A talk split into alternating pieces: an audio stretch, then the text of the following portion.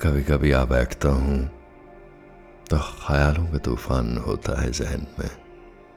हज़ार बातें, जाने कहाँ कहाँ से आकर सोच की दीवारों से टकराती हैं। और सोचता हूँ कि आज क्या मुमकिन होगा? वही कर पाना जो रोज करने की एक प्रबल इच्छा होती है। To sit down, turn on the mic, and start a conversation. आदतन फिर लौट आया हूँ। बैठा हूँ। और खाली है जैन कभी कभी दूर बैठकर उसे निहारूं सोचूं देखूँ। तो लगता है कि इस सोच से पैदा होने वाले अजीब व गरीब ख्याल। किसी के किस काम के, मेरे किस काम के? कहाँ ले जा रहे हैं ये तमाम ख्यालात मुझे? और ये मेरे आपके अंदर की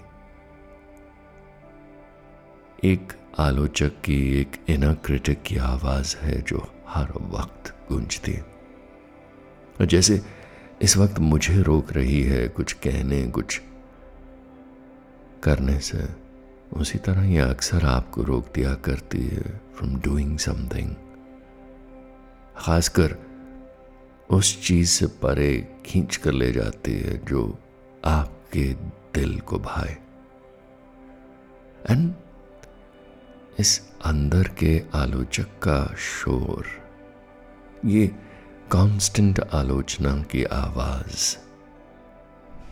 आखिर हमने ये हक इसे दिया क्यों है?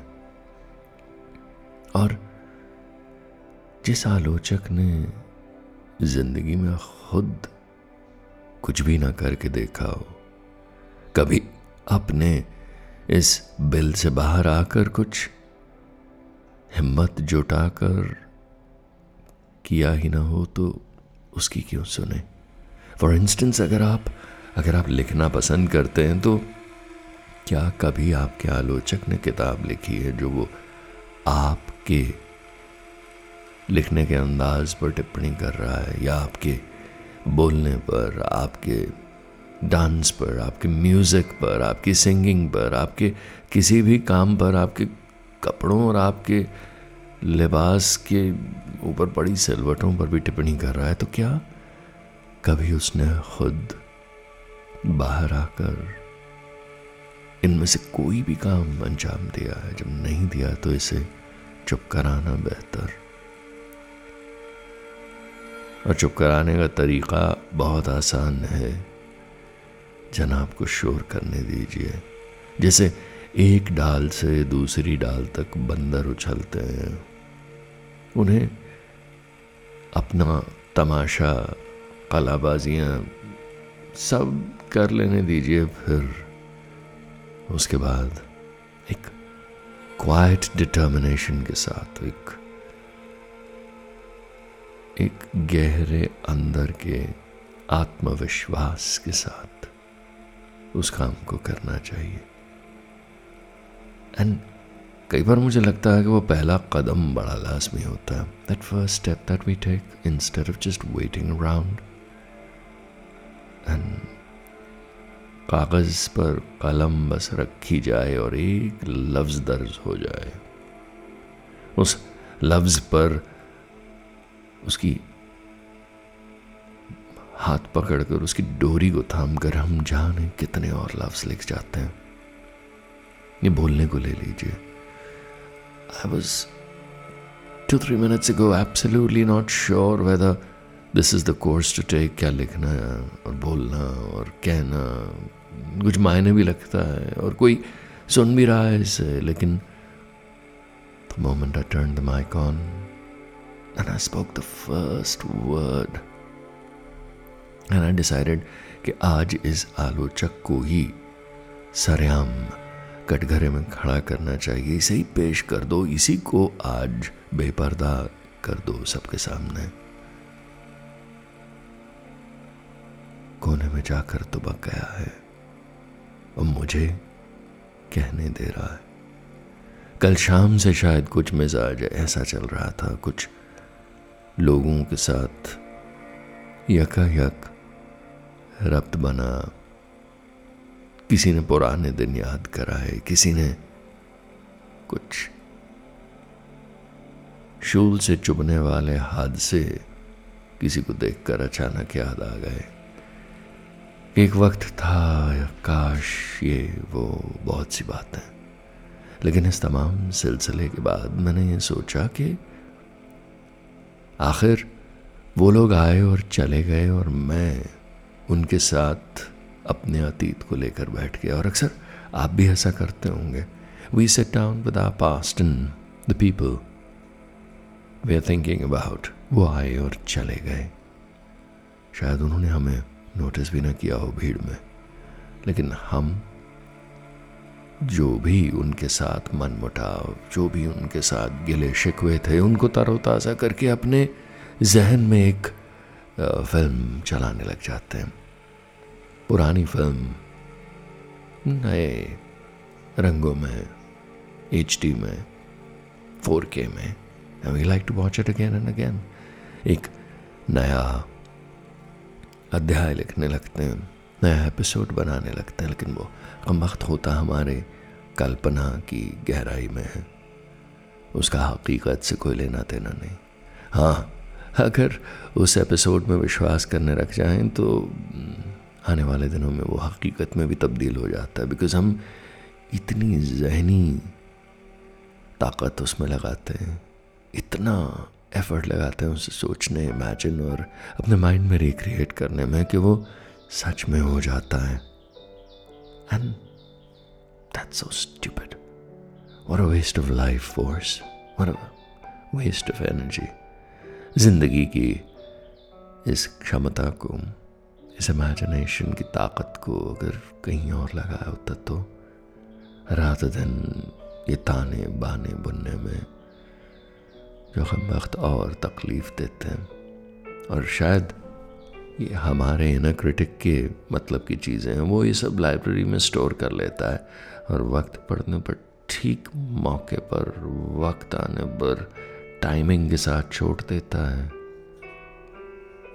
ताकि हम फिर उलझ जाएँ, फिर पीछे हट जाएँ, फिर अपने आप में समझ जाएँ और कुछ भी करेजियस ना कर पाए। कुछ भी हिम्मत ना हो हम में सरंजाम देने की। गॉड कल और आज के बीच क्या कुछ तय हो गया? जरा कल जब किसी के कहने पर माइक टर्न ऑन होता था। किसी मंसूबे के तहत कुछ रुपयों के बज में, मैं काम किया करता था। लोगों को एंटरटेन करने का। और आज महज यह आवाज़ उन लोगों की तलाश में निकलती है जो शायद सुकून चाहते हैं। जो शायद ज़िंदगी के इन्हीं मसलों से उलझ रहे हैं, जिनसे मैं और शायद इस कश्ती में हम सब सवार हैं एक साथ, और मुझे लगता है if I am trying to sit down and make sense और मैं वोकल हो रहा हूँ, मैं बातें कह रहा हूँ तो सबके लिए उतनी ही मायने रखती हैं।